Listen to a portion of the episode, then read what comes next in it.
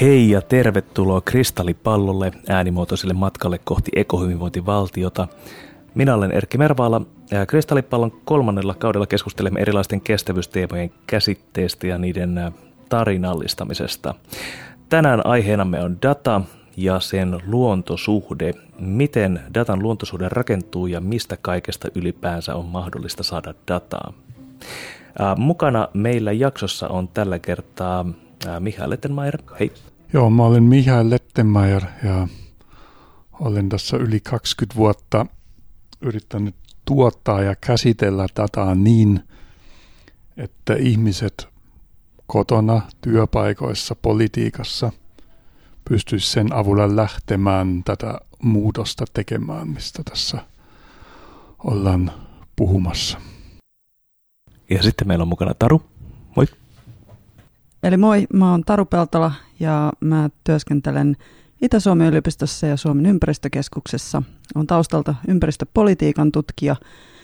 Ja yksi mun pitkäaikaisista tutkimusintresseistä on ollut ympäristötieto ja sen, tavallaan sen politiikan tietopohja ja siihen liittyvät erilaiset ilmiöt, niin kuin asiantuntijavaltaistuminen ja, ja, ja tota, sitten sitä tietoa koskevat kiistat. Ja lopuksi Lauri. Hei, eli olen Lauri Lahikainen ja ö, yhteiskuntafilosofian ja etiikan tutkija Tampereen yliopistossa. Ja datan suhteen ö, olen kiinnostunut siitä, mistä muutenkin olen kiinnostunut, eli ennen kaikkea meidän ö, moraalisesta ja poliittisesta toimijuudesta ja vastuusta suhteessa ympäristökriisiin. Kiitoksia ja tervetuloa Kristallipallolle. Lähdetään ihan siitä tämmöisestä peruskysymyksestä, miksi luontodata on tärkeää ekohyvinvointivaltion kannalta? No data on tärkeää, jos me halutaan tehdä muutosta, koska datan avulla me tiedetään, missä mennään ja kuinka pitkä matka meillä on siihen, mihin halutaan päästä. Ja, ja siihen tarvitaan datan muodossa tai toisessa, mielellään ymmärrettävässä muodossa. No mä voisin jatkaa tuosta tuota ympäristöpolitiikkaa, jos me mietitään, ja sitä, että ympäristökysymykset ja ongelmat on tullut päätöksenteon kohteeksi, niin voisi ajatella, että, että se on aika tieto- ja data riippuvaista. Eli me ei oikeastaan, aika monista ympäristöongelmista me ei tiedettäisi ilman sitä, sitä tota dataa, vaikka mietitään ilmastonmuutosta tai jotain mikromuovien kaltaisia ilmiöitä, niin, niin se on ollut oikeastaan se edellytys, että, että me on saatu tietoa näistä ja ymmärretään niiden laajuus vaikkapa. Niin, niin tota, data tekee sen näkyväksi. Joo, tuosta ei ole, ei ole hirveästi lisättävää, eli, eli se mikä ympäristö- ja ilmastoasioissa kun tekee meidän oman toimijuuden ymmärtämisestä haastavaa, niin on se, että meidän tekojen seuraukset ei ole siinä niin kuin silmien edessä, eli siinä on ajallista ja paikallista etäisyyttä siitä, kun tehdään päätöksiä siitä, että jotain, joku tekee jotain ja vielä siihen, että – että sitten sillä on seurauksia. Eli esimerkiksi joku, joku päättää perustaa uuden hiilivoimalan ja sitten siitä vaikkapa sadan vuoden päästä on tulva jossakin, joka tappaa ihmisiä. Ja se, että me voidaan niin kuin ymmärtää tätä ketjua ja siihen liittyvää toimijuutta ja myöskin sitten toisella tavalla toimimisen mahdollisuuksia, niin täytyy olla tietynlaista dataa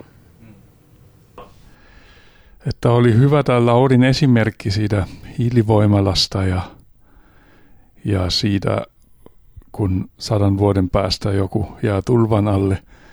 Sitähän voidaan vielä jatkaa, koska se hiilivoimala taas tuottaa sitten jollekin sähköä ja loppujen lopuksihan se voidaan sitten jäljittää siihen sähkön käyttäjään asti tai sille, joka tuottaa vaikka tuotteita, jotka vaatii sitä sähköä. Ja se konsti on varmaan siinä, että sen datan saisi riittävän, ymmär, tai riittävän ymmärrettävän muotoon, että, että se johtaa tavallaan toimintaan tai muutokseen. Mutta jos ajatellaan nyt ihan tätä dataa, että mikä, mitä se on tai mitä se ei ole, niin mistä puhumme, kun puhumme datasta? Uh, ihmiset on, on uh, tämmöisiä tiedollisia toimijoita. Uh, tiedetään asioita. Ja data on ollaan yksi mahdollisuus siihen meidän tietämiseen, mutta että se on se... Se voi sitten niin kuin olla, olla, että me, meillä voi olla dataa, mutta että se, että se voi olla meille ymmärrettävää, niin sitten sen täytyy olla jollakin tavalla järjestettyä sellaisiin kategorioihin, joita me itse pystymme sitten niin kuin omassa ajattelussa hyödyntämään ja sitä kautta tekemään se datan mielekkääksi. Ja sitten tähän nyt sitten liittyy tosi paljon sellaisia kiinnostavia kysymyksiä, että miten toisaalta sitten että se, että miten se data, dataa kerätään, se taas on riippuvaista siitä, että minkälaisia ää, ää, kategorioita ja jäsennyksiä ja käsitteitä ja ää, ymmärtämisen tapoja meillä on käytössä, kun mietitään, että mitä lähdetään selvittämään ja millaisessa muodossa se esitetään, että tehdäänkö siitä vaikka numeroita. Ja sitten, eli se on osa tämmöistä niin kuin voisi sanoa, että osa tätä meidän ihmisten luontosuhteen luuppia, jossa me elämme ja toimimme. Joo, mä voisin lähestyä tätä vähän eri kulmasta tätä kysymystä, mitä data on. Mä oon tota, tutkinut ja tutkin tällä hetkellä osallistavia tiedontuotannon muotoja, muun muassa kansalaistiedettä – ajatuksena, että voidaanko me niin jotenkin monipuolistaa sitä meidän tietopohjaa, kun me laajennetaan sitä joukkoa, joka sitä tietoa tuottaa, että se ei ole vain tutkimusdataa. Ja, ja tämä nyt oikeastaan tätä kautta niin kuin herää se, myös se kysymys, että mitä, mikä, mitä, mitä dataa on kullekin. Ja, ja, ja tota, erityisesti mulla on nyt ollut työn alla tällä hetkellä tota, semmoinen tota, keissi liittyen susihavaintojen keräämiseen ja, ja, ja tota, siinä nämä niin kuin ajatukset siitä, että mikä on käyttökelpoista ja relevanttia informaatiota, niin poikkeaa hyvin paljonkin toisistaan. Ja, ja, ja se oikeastaan on aika kiinnostava kysymys. Se, me ymmärretään se niin kuin tutkimuksessa, että – että se, mikä voi olla dataa vaikka yhteiskuntatieteilijälle, niin ei ole dataa luonnontieteilijälle, mutta entäs sitten, kun sinne tulee kansalaistieteilijöitä mukaan, ja heillä onkin ihan erilainen ajatus siitä, että mikä on käyttökelpoista tietoa ja informaatiota heille, niin, niin miten meidän pitäisi niin suhtautua tähän, tähän kysymykseen. Ja, ja, ja tota, yksi, yksi kysymys, mikä tästä nyt on tästä nimenomaisesta keissistä on noussut esiin, on se, että onko, onko vaikka tutkimuksen näkökulmasta väärä havainto, onko se dataa.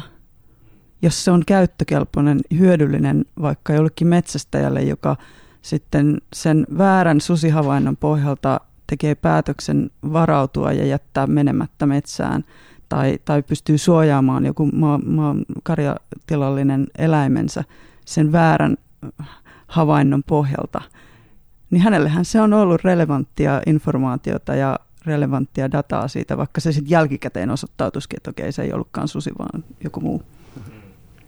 Tuo on ha- hauska, toi on tota, niin sanottu, voisi ajatella, että filo- filosofisessa tiedoteoriassa puhutaan tämmöistä Gettier-ongelmista, eli 60-luvulla filosofi Edmund Gettier, Gettier uh, halusi kiistää tämän, tämän vanhan tiedon määritelmän, että tieto on hyvin perusteltu tosi uskomus. Miettimällä tilanteita, missä meillä on hyviä perusteluja uskoa jotakin ja sattuu olemaan totta. Ja sitten on ollut tällaisia erilaisia ajatuskokeita, että no mitä jos, mitä jos minä näen lehmän, lehmän tuolla pellolla ja muodostan uskomuksen, että pellolla on lehmä. Ja sitten se, mitä minä näenkin, onkin itse asiassa lehmäkulissi, jonka takana kuitenkin on oikea lehmä.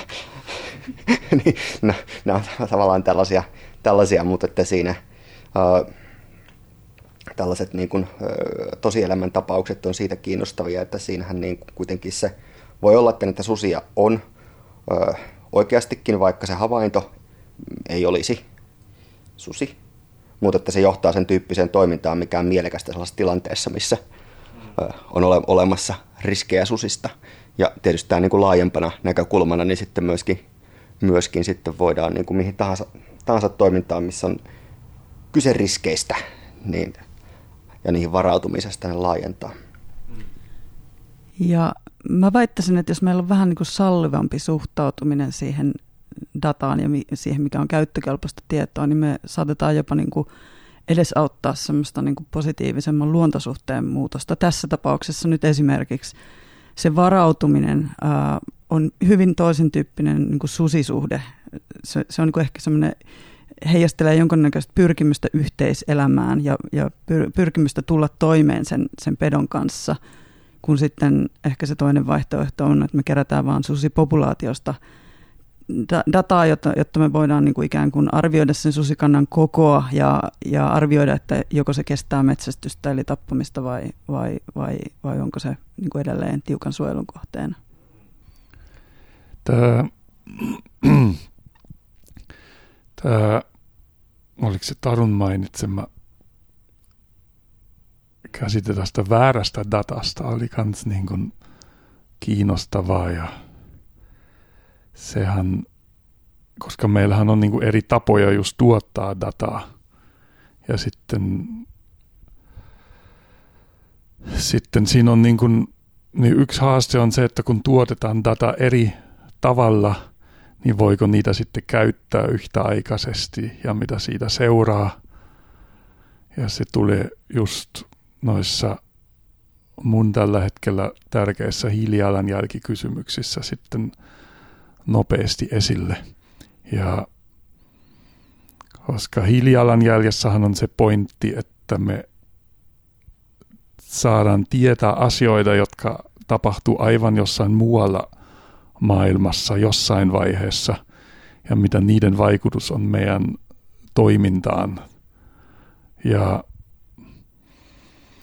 ja sitä, mitä tapahtuu pitkin maailmaa, sitä voidaan niin kuin tavallaan mallittaa eri, eri kautta esimerkiksi rahavirtojen avulla tai sitten menemällä katsomaan niitä tuotteiden tuotantoketjuja hyvin pitkällä. Ja niistä sitten saattaa jonkun verran syntyä niin kuin erilaista loppudataa.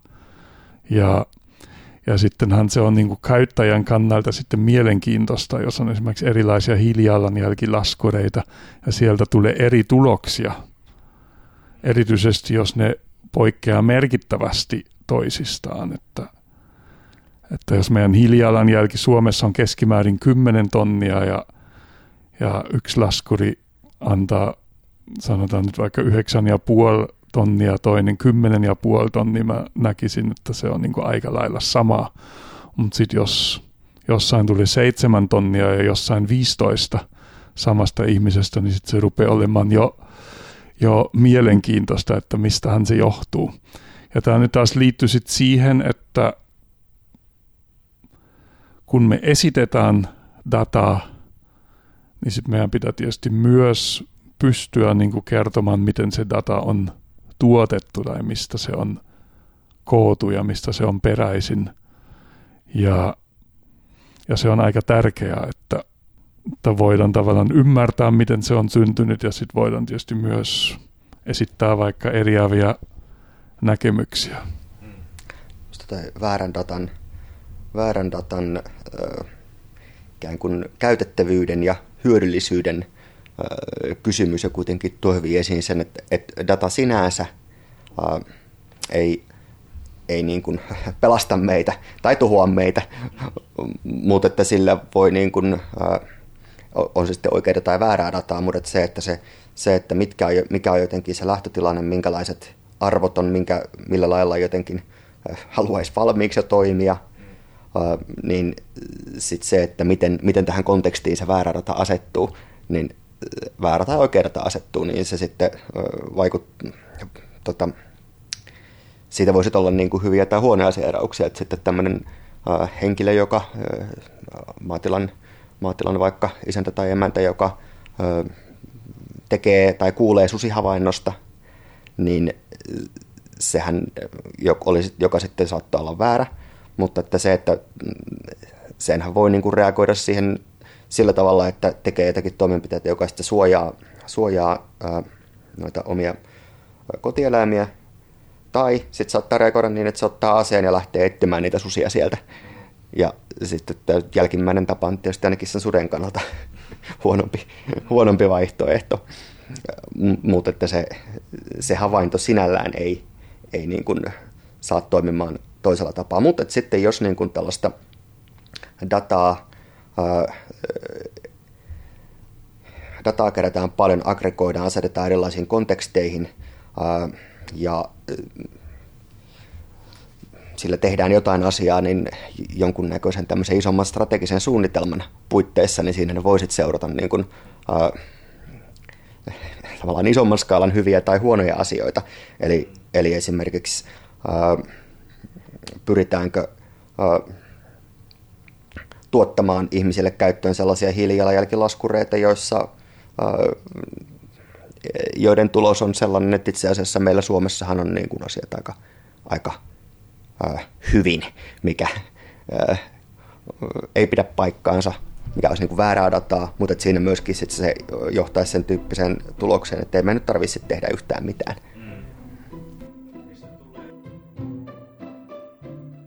Mistä tulee datan merkitys tai päämäärä? Tuleeko se sieltä, että kun me lähdemme keräämään dataa, niin meillä on joku tarkoitus sille, miksi me lähdemme sitä dataa keräämään, vai tuleeko se sitä käyttötarkoituksesta? No mä sanoisin, että se sillä datalla itse ei ole päämäärä, mutta sitten se, miten ja mihin se käytetään, niin siihen liittyy, liittyy päämääriä. Ja sehän, näinhän se pitää ollakin, koska jos me halutaan kertoa dataa ymmärrettävässä muodossa – niin sitten pitää miettiä, kenelle se kerrotaan ja, ja mikä siinä on se pointti. Politiikan tutkija Deborah Stone on tota, käyttänyt semmoista käsitettä kuin datan backstory, jonkunnäköinen taustatarina, mikä pitäisi aina avata. Et se, ja se liittyy just siihen, että se, se data syntyy jonkunnäköisessä sosiaalisessa tai yhteiskunnallisessa prosessissa. Siellä on joitain tiettyjä toimijoita, jotka tekee niitä valintoja ja päätöksiä, mitä varten kerätään, mitä tietoa käytetään, mikä on sen niin kuin kriteerit ja, ja, ja niin poispäin. Ja, ja me ehkä tarvittaisiin enemmänkin just sitä, että me ymmärrettäisiin sitä, sitä, että minkälaisia taustatarinoita minkäkin tyyppisillä niin kuin tietosarjoilla on. Ja tämä Mihalin nostama hyvä esimerkki siitä, että meillä on saattaa olla erilaisia laskureita ja ne tuottaa erilaista tietoa ja tämähän on myös sitten monen niin kuin, tietoa koskevan konfliktin ja ristiriidan aihe, koska sieltä sitten poimitaan niin kuin omaa agendaa tukevat tulokset ja, ja, ja, ja, tota, ja sitten se jotenkin hämärtyy se niin kuin kokonaiskuva, että mitä joku tietyllä tavalla kerätty data, tiettyyn, ta, tiettyä tarkoitusta varten ää, kerätty data, mitä se palvelee ja mitä, mitkä se rajoitteet ja niin poispäin on. Et jos me ehkä enemmän niin kuin avattaisi sitä, sitä taustatarinaa, niin se voisi auttaa myös hahmottamaan paremmin, arvioimaan sitä tietoa, mitä me sitten käytetään. Toisaalta myös se, että me tehdään jossain vaiheessa päätös, että tämä data, tämä osa luonnosta on nyt vaikka sellainen, josta me haluamme dataa. Tämä on dataan keräämisen arvoista. Minkä takia sitten tämä jokin toinen osa vaikkapa luontoa, tämä osa metsää tai muuta ei ole sen datan keräämisen arvoista? Joo, hyvä esimerkki ton tyyppisestä tilanteesta on vaikkapa ilmanlaatu data tota, kaupungeissa. Ja, ja tota, tähän on nyt kehitetty sitten niin kuin kansalaistiedettä nimenomaan täydentämään semmoista niin kuin virallisia mittareita. Ne on yleensä niin kuin viralliset mittarit, ne, ne on aika kalliita ne mittarit. Niin, niin sitten on jouduttu tekemään päätöksiä, että kuinka harvassa niitä mittareita tai tiheessä niitä voi kaupunkialueella olla – ja se tietenkin vaikuttaa siihen, että minkälainen kuva syntyy siitä sen kaupungin ilmanlaadusta.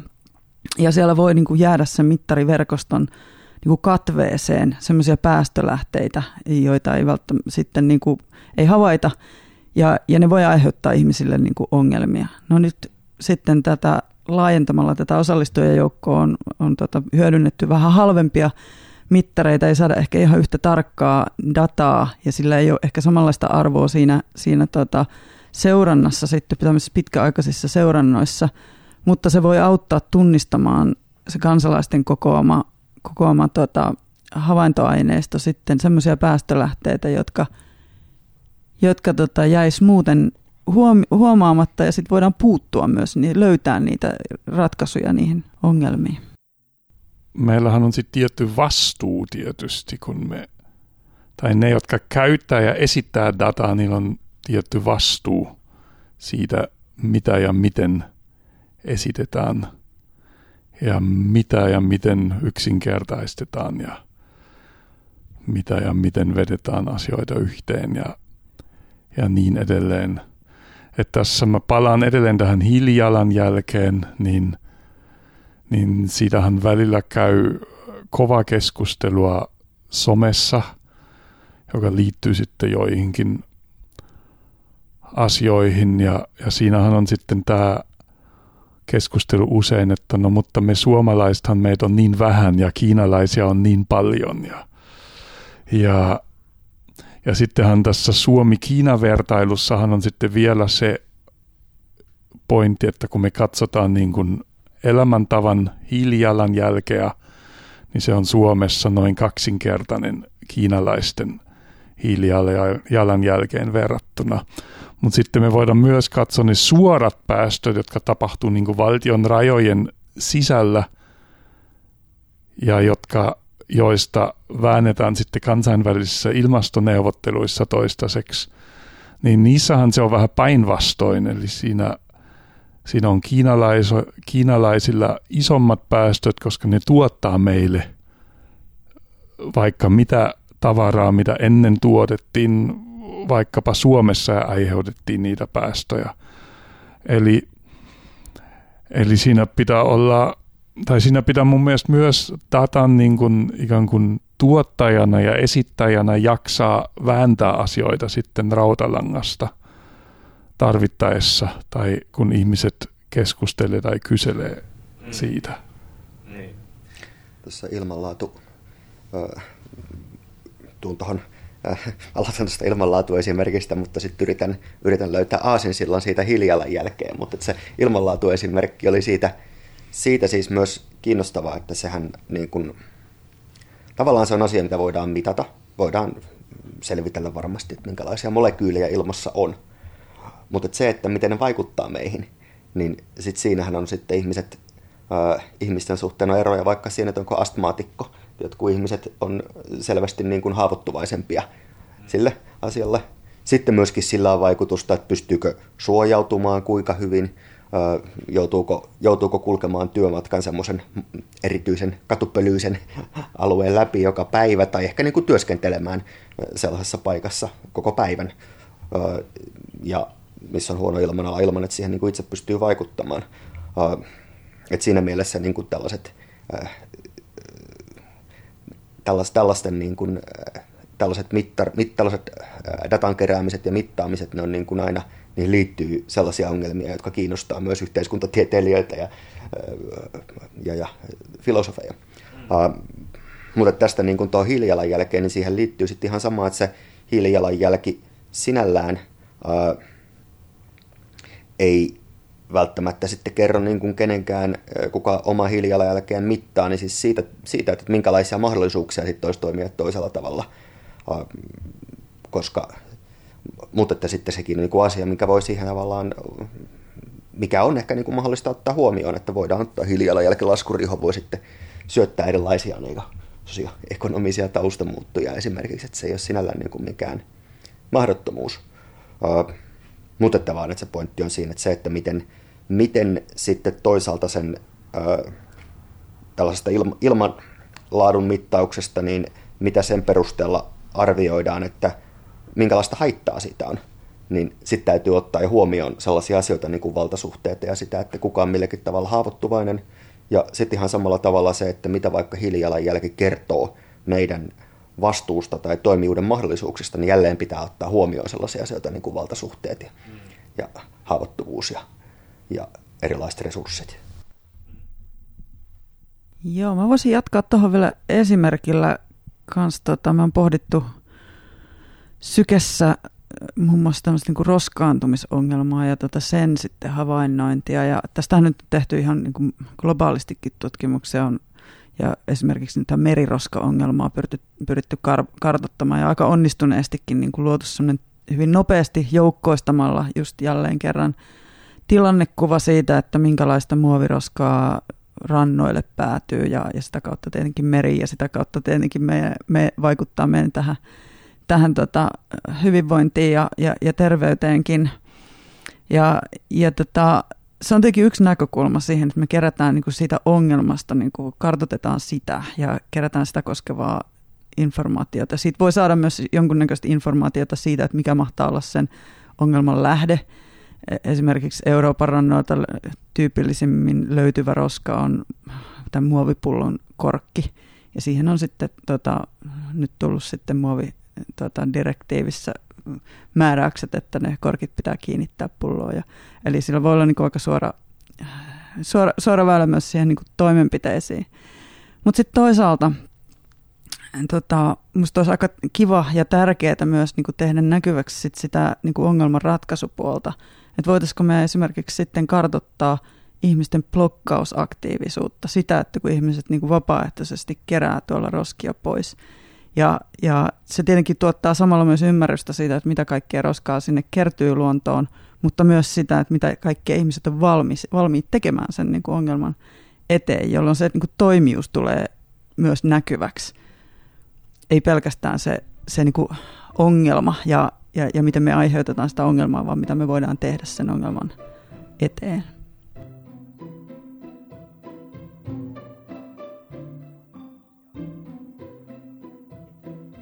Tuosta vähän tulee jo tavallaan ajatus datasta palveluna myös, että meillä on jo nyt olemassa suhteellisen kattavat ilmanlaatukartat kaikkien saatavilla vaikkapa pääkaupunkiseudulla, asuntoa uutta etsiessä voi vaikka katsoa, että missä kohtaa on ilmanlaatu keltainen tai vihreä ja vielä voi valita sieltä, että onko EUn mukaiset, jotka on vähän tiukemmat, vaiko suomalaiset mittaukset käytössä ja näin edespäin.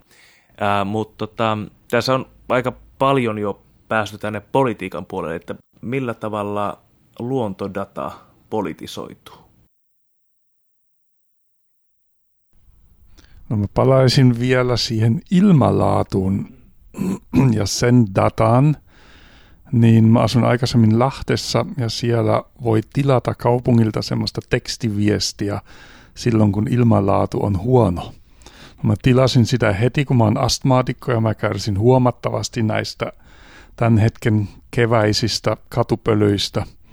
Mutta sitten rupesi tietysti myös ärsyttämään, että okei, kaupunki nyt niin kuin julkaisee tavallaan siinä vaiheessa, kun se data näyttää punasta, mutta, mutta voisiko se kaupunki sitten myös tehdä jotain? Voisiko sitten edes niinä päivinä kieltää keskustan autoliikennettä tai jotain semmoista, vai onko se sitten vaan niin, että okei, me nyt kerrotaan teille, että pysykää kotona ja that's it?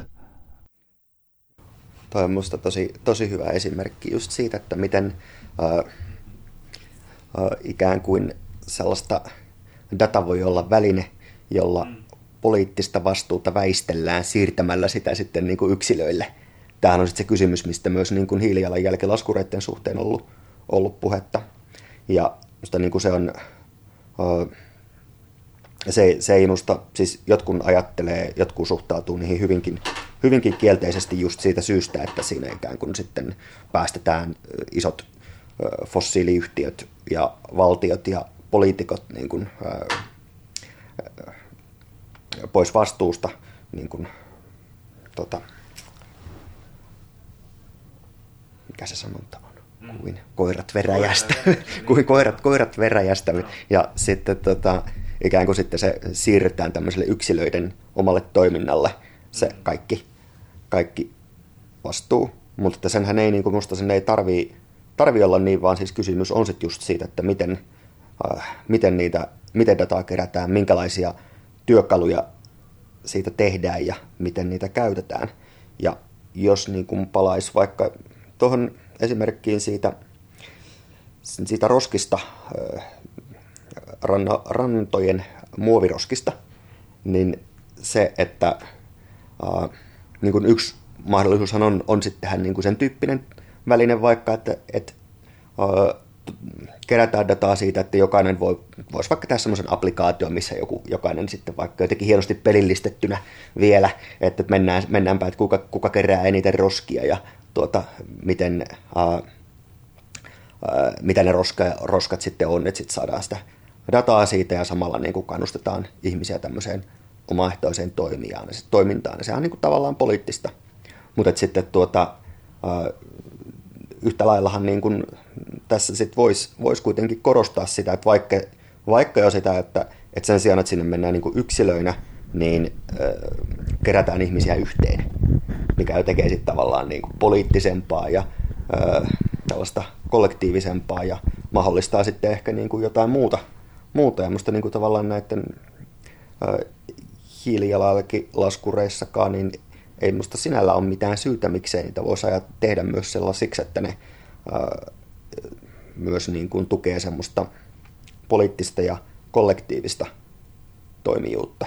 Mutta monet niistä ei ole sellaisia, vaan että missä, niissä sitten ikään kuin se luontosuhde ihmisten, että millä tavalla se data rakentaa luontosuhdetta. Data, datalla itsellä on luontosuhde, mutta myöskin meidän oma luontosuhde on monella tapaa dataistunut niin se, että miten tämä luontosuhde rakentuu, niin rakentuuko se tämmöisenä niin kuin itseään mittaavan kuluttajan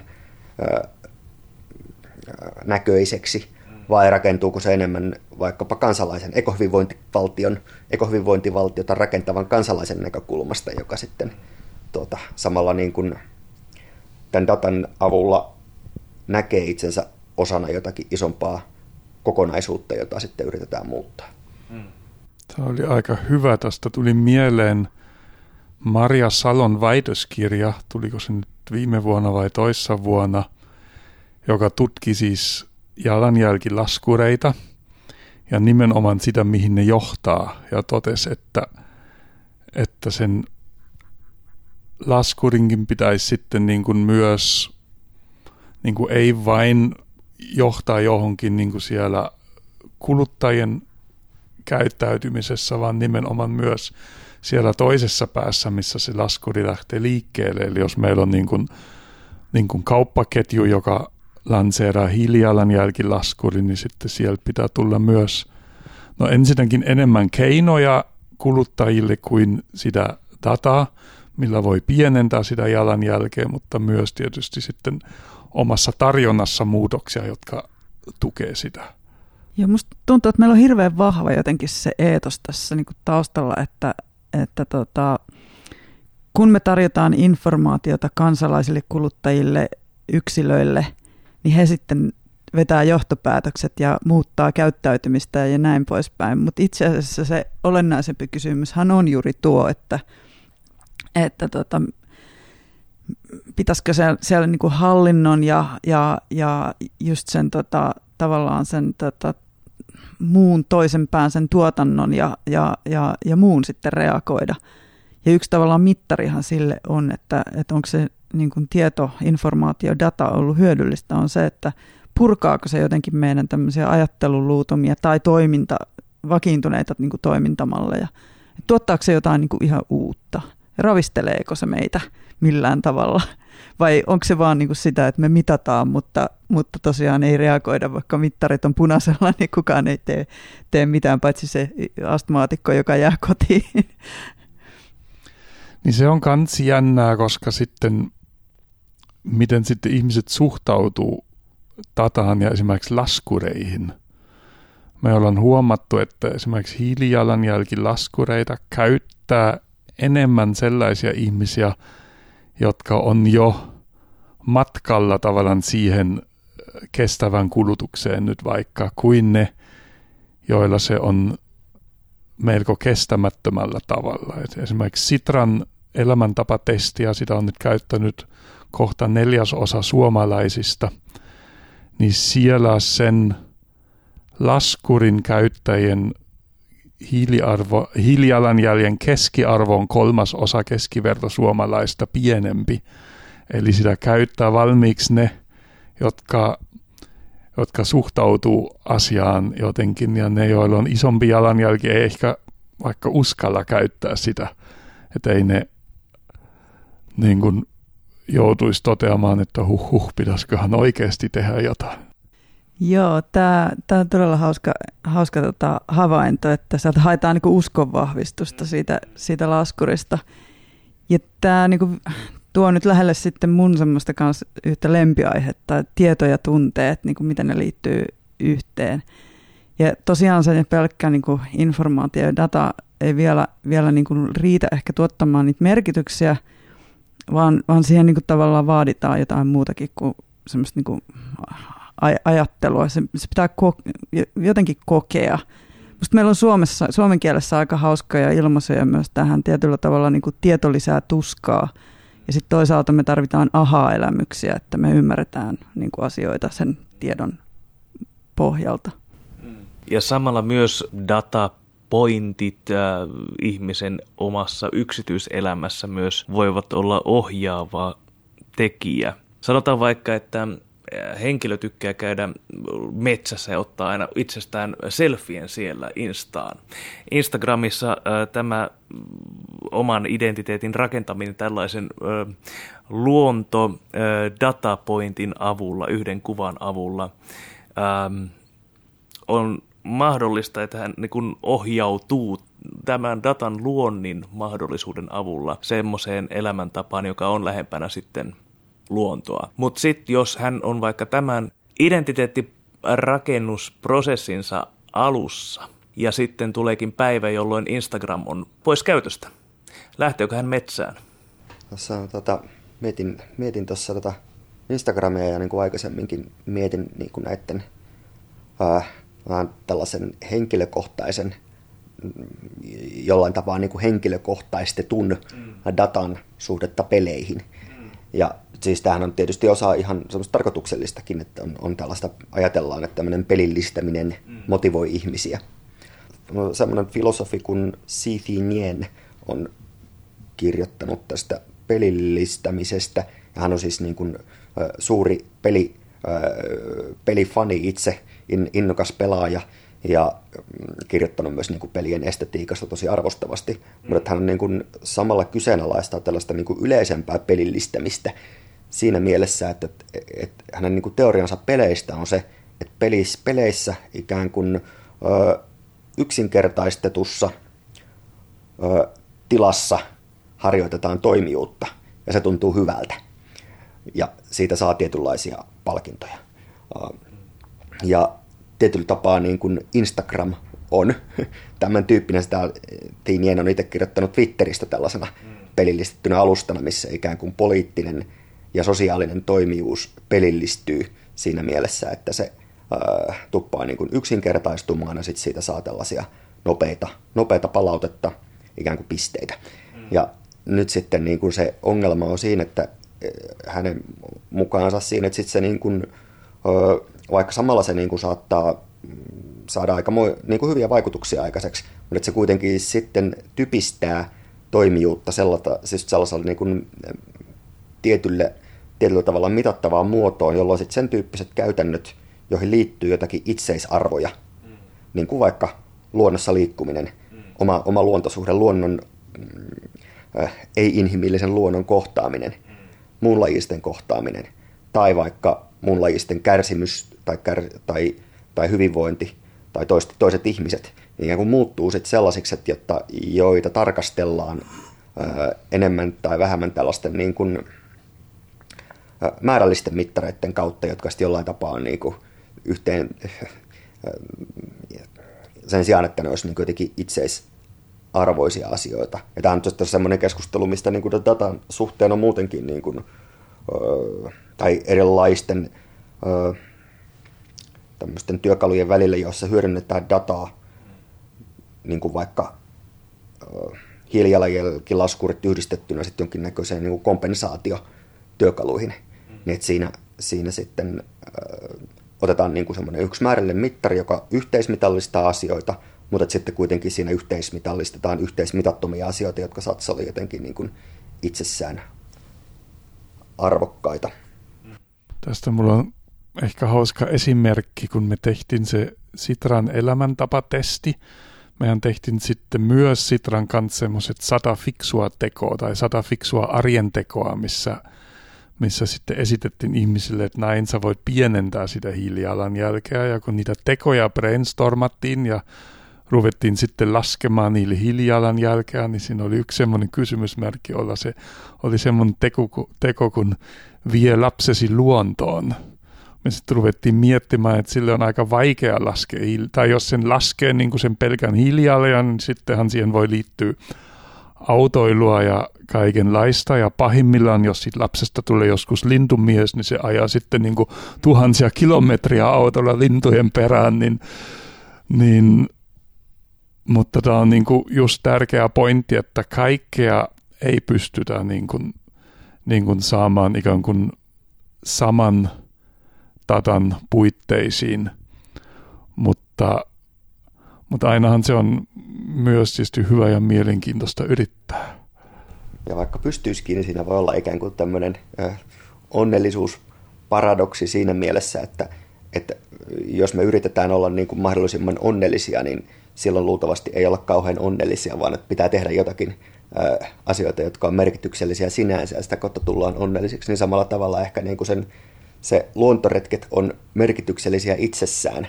Ja sitten jos niin kuin niistä syntyy semmoinen kunnioittava suhtautuminen luontoon, niin se saattaa myöskin sitten vähentää ihmisen, tämän lapsen, kun hän kasvaa, niin hiilijalanjälkeä niin kuin monien kiertoteiden kautta. Ja tavallaan se on se, nettotulos on se, että hiilijalanjälki pienenee, mutta se pienenee sitä kautta, että syntyy tämmöinen itseisarvoinen kunnioittava suhtautuminen luontoon. Ja se luontosuhde on myös kehollinen. Mietin tätä kysymystä siitä, että meneekö se Instagram-henkilö sinne vielä sinne luontoon, vaikka se Instagram ei toimi. Niin joo, se voi mennä sinne, koska se, sehän on voinut havaita siinä luonnossa käydessään, että hänen verenpaineensa laskee ja sitten tulee hyvä olo – jolloin, jolloin tota, se on niin kuin itse asiassa sopeuma sitten siihen, että hän niin kuin jatkaa sitä luonnossa käymistä riippumatta siitä, että vaikka se väline, joka hänet on vienyt sinne, niin, niin ei nyt sitten enää, tai se menettää siinä ehkä, tai voi menettää merkityksensä.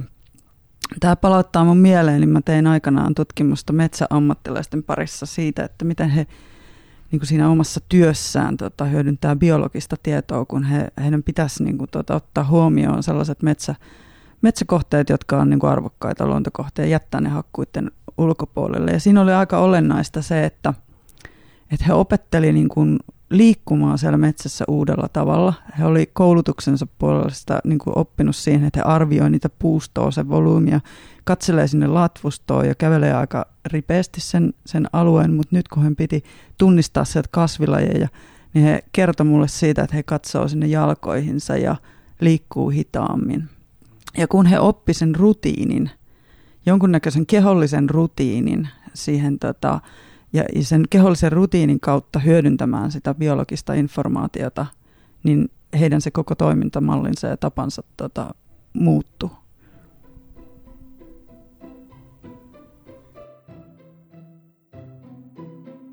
Tästä päästäänkin kätevästi datan ja datalla mallintamisen vaikeuteen. Mitä kaikkea on mahdollista mallintaa datan avulla ja mitä ei?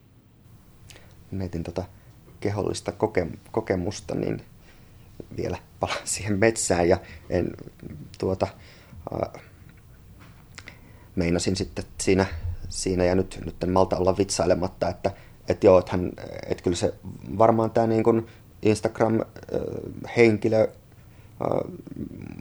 varmaan menee sinne metsään. Hän on huomannut, että hänellä on hyvä olo, kun hän on katsonut siitä tota, älysormuksestaan tietoja, että sen mukaan hänellä on hyvä olo. mutta, mutta ikään kuin se meidän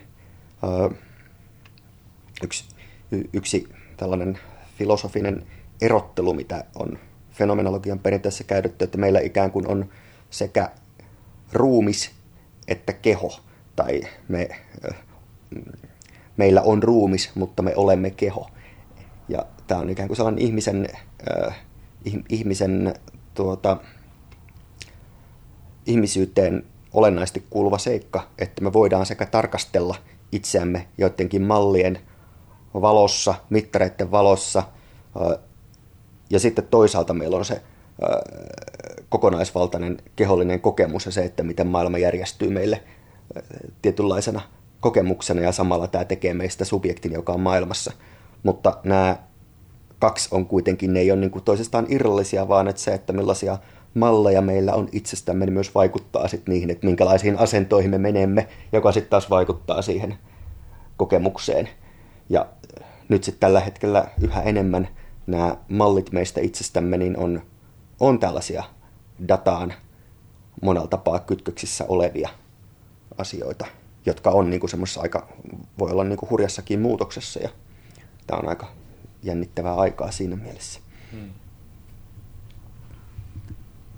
Niin tähän kysymyksen, mitä voidaan mallintaa datan avulla, niin, niin mä hiilijalanjälkilaskijana tai jalanjälkilaskijana vastaisin siihen mielelläni, että, että oikeastaan mitä vaan voidaan mallintaa, kunhan muistetaan, että se malli on aina malli. Se kertoo niin kuin tästä, tästä oikeasta maailmasta, mutta se on kuitenkin vain kuva siitä, niin se ei ole ikinä yhtä kuin oikea maailma. Että kun sitä ikään kuin muistetaan, niin silloin voidaan niin kuin mallintaa aika paljon asioita.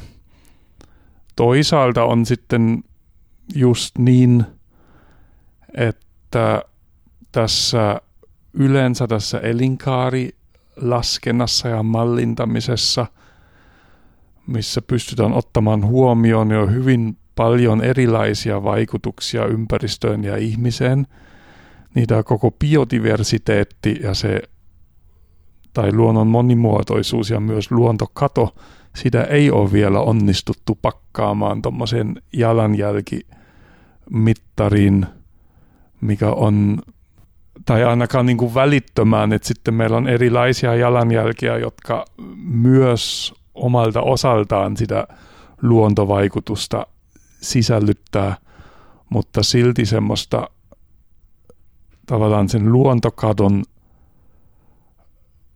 mallintamisen jalanjälkeä ei, ei vielä ole.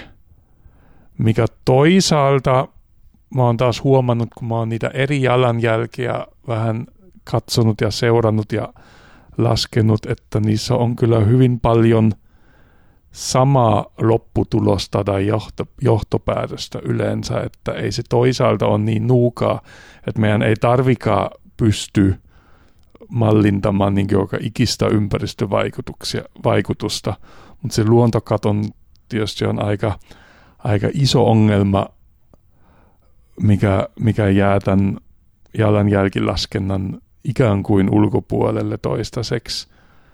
Mutta toistaiseksi, tai mä sanoisin myös, että parempi sitten niin kuin vaikkapa hiilijalanjälkeä käyttää, kun ei mitään, jos mietitään, niin kuin miten pitäisi toimintaa muuttaa ja kehittää ja mihin suuntaan. Mm. Että ei nosteta käsiä ylös ja sanota, että me ei tiedetä tarpeeksi, joten ei tehdä mitään. Niin, koska sitähän voitaisiin aina mm. sanoa, mutta siinä on just hyvä muistaa, että meidän ei tarvikaan niin kuin aivan kaikkea tietää, mm. ja silti me voidaan kertoa niin kuin kuva tästä maailmasta, joka auttaa meitä toimimaan fiksummin. Mm.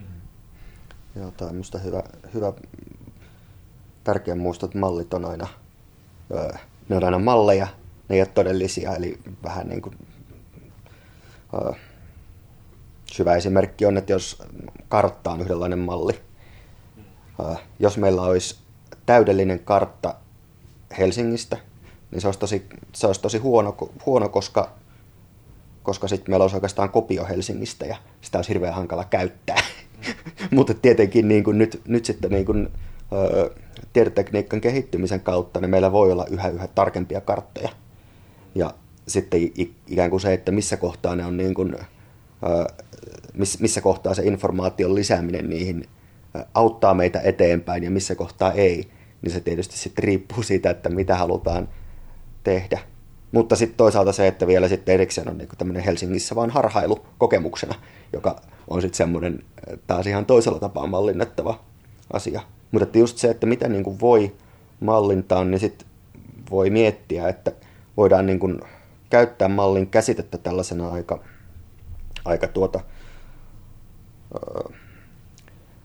kapeassa merkityksessä, jolloin sitten esimerkiksi se, että luontokatoa ei voida luontokadosta ei voida silloin mallintaa sitä, että minkälainen katastrofi se on niin kuin täydellisessä muodossaan, sellaisessa niin kuin kokemuksellisessa ja meille merkityksellisessä muodossa. Mutta me voidaan kertoa tarinoita, jotka on ikään kuin malleja siinä mielessä, että ne on, on jonkinnäköisiä palasia, tai ne on niin kuin, tällaista kuratoitua tietoa siinä mielessä, että niissä on tiettyjä asioita, joiden avulla me sitten voidaan niin kuin päätellä, että okei, tällaisessa tarinassa tämä asia tuntuu tältä, mitä se sitten todellisuudessa niin kuin tuntuisi. Mm. Palataan niihin susiin vielä, että sitten jossain vaiheessa voidaan kertoa mm, tuleville tai myöhemmille sukupolville tarinoita, että näillä seudulla on muuten nähty niitä susia aikanaan. Onko tämä datapointti enää validi sitten siinä vaiheessa, kun se on tällainen aikalaiskertomus? Jaa, tota, periaatteessa joo. Jos ajatellaan, että meillähän on tällaisia kertomuksia sata vuotta sitten tapahtuneista asioista, kertomuksia siitä, että tällä seudulla tai Varsinais-Suomessa tällä seudulla sudet tappoivat lapsia ja ne vaikuttaa meidän politiikkaan yhä tänä päivänä. Että tässä mielessä kyllä. Ja siinäkin on taas se, niin kuin, se data siinä niin kuin, voi olla ihan merkittävä, että just miten ja mitä kerrotaan. Että sitten me voidaan toisaalta katsoa, että okei, Suomessa on niin paljon vähemmän susia per mikä liian neljä kilometri tai 104 kilometri kuin esimerkiksi Virossa, eikä se Virossakaan syö lapsia se susi, niin, niin että datan avulla voidaan sitten taas niinku suhteuttaa asioita. Se on niinku ikään kuin sitten myös tämä datan, datan yhteismitattomuus just liittyen siihen niin kuin kokemuksellisuuteen ja tunteisiin. Et meillä voi olla niin kuin yksi keskustelija, joka sanoo, että okei, nyt jos katsotaan näitä tilastoja, niin tuota, oikeasti ei ole mitään syytä pelätä susia, tai on hyvin, hyvin vähän niin kuin syytä pelätä susia. Ja toinen keskustelija sanoo, mutta ajattelee, että jos oma lapsi joutuisi susien raatele- raatelemaksi, miltä se tuntuisi? Ja niin kuin kaksi tosi äh, hankalasti yhteensovitettavaa juttua. Sitten jos niin kuin halutaan kohdella keskustelukumppania, keskustelukumppania jotenkin kunnioittavasti, niin sitten ei välttämättä ole kuitenkaan asiallista sanoa, että okei, mutta että tilastojen valosta sun kokemus se on ihan väärä.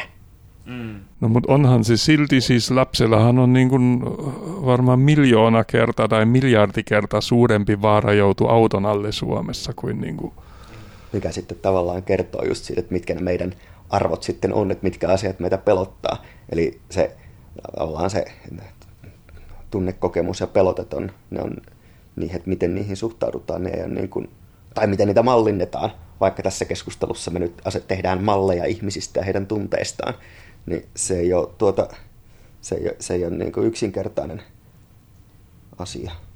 Ja tässä varmaan tullaan myös niihin niin kuin narratiiveihin, tarinoihin, mitä sen tiedon avulla voidaan kertoa jotkut tarinat vaan on niin paljon vaikuttavampia, koska ne jotenkin resonoi semmoisten niin kuin vaikka nyt sitten vakiintuneiden kulttuuristen tarinoiden kanssa paremmin kuin toiset. Se tilastotarina ei ole jostain syystä vaan ei sytytä samalla tavalla kuin se, se uhkakuva, että, että lapsi on, joutuu suden suuhun. Niin, ja siis ehkä siinä voi olla myös se, että, että jos meillä on tällaisia asioita, joista voidaan näyttää, että no näin on tapahtunut tai on uskottava, että näin on tapahtunut, kun sitten taas tulevaisuutta koskevia uhkakuvia, vaikkapa ilmastonmuutos, luontokato, etc. voi olla tällaisia, että äh, okei, ajattelepa, jos vaikka sun lapsi ei koskaan voi kävellä ähm, luonnontilassa olevassa metsässä, niin siihen on vaikeampi suhtautua kuitenkin sillä tavalla, koska meillä on aina ollut se. Mutta mitä jos sitten tulevaisuudessa ei enää olekaan sitä? Ja toisaalta sitten, mitä pidemmälle viedään tätä vertausta, niin sitten rupeaa tulemaan näitä katastrofiajatuksia ja, ja vertauksia siitä, että ilmastonmuutoksen kiihtyessä, katastrofit ja näin. Mitä jos sinun lapsesi joutuvat elämään jatkuvassa pelossa hurrikaanien tai muiden luonnon ääriilmiöiden varassa, niin silti mä väittäisin, että se susipelote edelleen tällä hetkellä on vahvempi tunnetasolla. Toisaalta ympäristöpolitiikassa on myös pitkään ollut sellainen ajatus, että pitäisi välttää tällaista niin kuin pelottelua ja mm. dystopioita ja uhkakuvia enemmän niin kuin lähestyä jonkun positiivisen kautta. Ja mm. niin kuin nyt kun miettii, niin tuota, se, en ole ihan varma, että onko se nyt sitten ollut kauhean oikea ratkaisu, koska minusta tuntuu, että vaan e, se, että ihmiset ei pelkää ilmastonmuutosta yhtä paljon kuin susia, mm. tai ainakaan niin kuin jotkut ihmiset, niin onhan se, niin kuin, kyllähän se kertoo siitä, että, että tilannekuva on jollain tapaa vääristynyt. Mutta onhan meillä tavallaan semmoisia ongelmia, missä on ehkä lyhyempi matka siitä toiminnasta siihen seuraukseen ja silti ihmiset ei välttämättä reagoi. Mä nyt rupesin ajattelemaan esimerkiksi Itämeressä uimista, mm. kuinka se on niin kuin muuttunut vaikeammaksi loppukesästä. Ja, ja oikeastaan aika hyvin on dataa ja tietoa, mistä se johtuu ja miten siihen pystyttäisiin vaikuttamaan. Mutta, mutta ei siinäkään et siinä mielessä varmaan totta, että me ollaan niin kuin vastaanottavaisempia toisille asioille kuin toisille asioille. Ja siihen varmasti vaikuttaa myös se, että me on vaikeampi hahmottaa semmoisten hiipivien muutosten niin kuin seurauksia, jotka tapahtuu niin hitaasti, että et, et sit se oikeastaan se on, kun se myrsky iskee kohdalle, se hurrikaani tai, tai vastaava, niin sitten me vasta niin jotenkin tajutaan, että et, niin, tähänhän tämä nyt niin johti. Mutta mut siinä vaiheessa, kun se on vasta niin kuin tapahtumassa, niin, niin sitä on todella vaikea niin kuin ehkä hahmottaa ehkä sen seurauksia. Ehkä siinä sitten on myös kyse siitä, toi on tosi tärkeä, tärkeä pointti, just se tuota, asioiden hiipiminen. Mutta sitten mietin myös sitä, että, että onko nyt sitten kyse ikään kuin äh, datan, äh, datan luontosuhteesta siinä mielessä, että se data – mitä meillä on vaikka Itämeren tilasta tai ilmastosta, niin sitä ei ajatella datana meidän luontosuhteestamme. Et se jotenkin tuntuu olevan niin kuin kuitenkin sit meille ulkoista siinä mielessä, että, että se tota, ikään kuin ei, ei olisi sellaista, mikä tai sitä vaan tiedetään, mutta ei ymmärretä sitä, että se on meidän toiminnasta johtuvaa ja että siitä on seurauksia myös meille.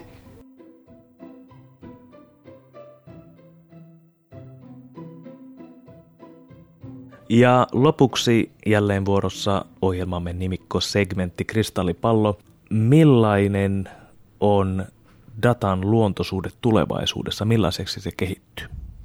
Vaikka Taru. No mä luulen, että tässä on jo ehkä nyt niin kuin nähtävissä, että tietyllä tavalla sitä niin kuin datan merkitys ensinnäkin se vaan niin kuin jatkaa sitä kasvamista ja sitten se oikeastaan, mikä tässä nyt on käynnissä tällä hetkellä jo sellainen, ähm, en tiedä onko se nyt murros, mutta, mutta joka tapauksessa ehkä merkityksen kasvu, että niin kuin tämmöiset niin kuin, äh, tietyt teknologiat äh, niin kuin niiden, niiden merkitys voimistuu. Eli, eli vaikkapa nyt jo jonkun aikaa on niin kerätty ympäristöä koskevaa tietoa satelliittihavainnoin ja, ja sitten just tekoäly on, on, on sellainen apuväline, jolla sitten niitä isoja datamassoja, joita tämmöisellä teknologialla saadaan, saadaan tota noin, ää, kerättyä, niin voidaan sitten niinku käsitellä jotenkin semmoiseksi, että se, sieltä saadaan sit jotain tolkkua. Et tämän merkitys varmaan tulee niinku jatkossakin vielä kasvamaan, mutta samaan aikaan mä oikeastaan esittäisin toiveen sinne kristallipallolle, että et, tota, et me ehkä niinku sit samaan aikaan pystyttäisiin jotenkin niinku sitä läpinäkyvyyttä kasva, lisäämään, sitä ymmärrystä siitä, että minkä takia me hyödynnetään näitä niinku teknisiä apuvälineitä tässä – ää, tämän tyyppisen niin kuin luonto- tai ympäristödatan keräämisessä. Miha? Joo, mä näkisin, että meidän data ikään kuin paranee, niin kuin Taru tässä jo hyvin toi esille, miten ja, ja jos nyt puhutaan datan luontosuhteesta, mulla olisi edelleen se toivomus, että me pystyttäisiin tätä luontokatoa ja sen pysäyttämistä tulevaisuudessa paremmin kuvaamaan datan avulla. Ja toisaalta niin kauan, kun sitä ei pystytä riittävän kattavasti tekemään, niin, niin toivoisin, että sitä silti ja uskon, että sitä silti huomioidaan nykyistä paremmin myös sitten sen datan puitteissa, mitä meillä on valmiiksi olemassa ja näkisin siihen hyvät mahdollisuudet. Mutta tämä olisi minusta semmoinen iso juttu suoran datan ja luonnon suhteesta.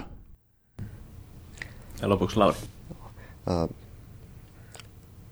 jotain ajatuksia, niin uh, yksi on ehkä se, että, että ehkä tämäkin on toive tai tämmöinen, nyt, tarvit, nyt tarvittaisi tällaista tyyppinen kristallipallo, mutta, mutta tuota, tässä puhunut, on puhunut niin kuin tästä datan ja toisaalta kokemuksellisuuden suhteesta, niin se, että, ja merkityksellisyyden suhteesta, että sen lisäksi, että on niin kuin tarvitaan tietysti parempaa ja kattavampaa dataa siitä meidän luontosuhteesta ja niin tarvittaisiin jotakin sellaista välittäjää, kääntäjiä, ihmisiä ja kertomuksia, jotka sitten pystyy niin kuin kääntämään myös sitä dataa tällaiselle kokemuksen ja merkityksen ja itseisarvojen kielelle, että mitä se meille itse asiassa tarkoittaa, että meillä on tällaista dataa ilmastosta ja luonnosta. Toinen, mitä mietin, niin tuossa tällainen, nyt on niin kuin ollut nousussa tämmöinen kriittinen tekoälytutkimus, missä on paljon, paljon sitten yhteiskuntatieteilijät, yhteiskunnan tutkijat havainneet, että miten, miten se, että miten data ja tekoäly ja koneoppiminen ja algoritmit nykyään toimii, niin ne tuppaa ei pelkästään toistamaan, vaan myös vahvistamaan sellaisia sortavia rakenteita suhteessa vaikka rotuun tai sukupuoleen.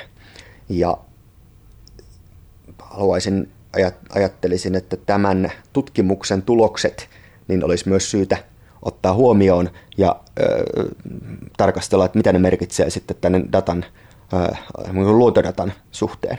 Eli miten, minkä tyyppistä tutkimusta sitten tarvitaan kriittistä, kriittistä luontodatatutkimusta myös, jossa sitten enemmän, enemmän havaittaisiin se, että mikä on valtasuhteiden ja sorron ja sitten datan väliset suhteet. Ja sitten toisaalta sitten taas minkälaisia kokonaan niin uusia kriittisiä kysymyksiä sitten tämmöinen ympäristötutkimus, yhteiskunnallinen ympäristötutkimus, ympäristöetiikka voi sitten nostaa tähän keskusteluun. Että se olisi sitten toinen, toinen asia, mitä kristallipallossa yritän tiirailla.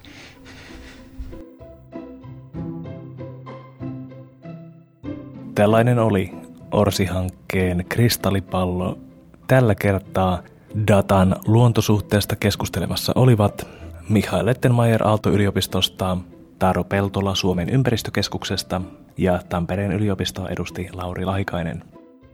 Kaikki aiemmat Kristallipallon jaksot löydät osoitteesta ecowelfare.fi kautta kristallipallo, kuten myös SoundCloudista, Spotifysta, Apple Podcastsista ja mistä nyt podcasteja kuuntelettekaan.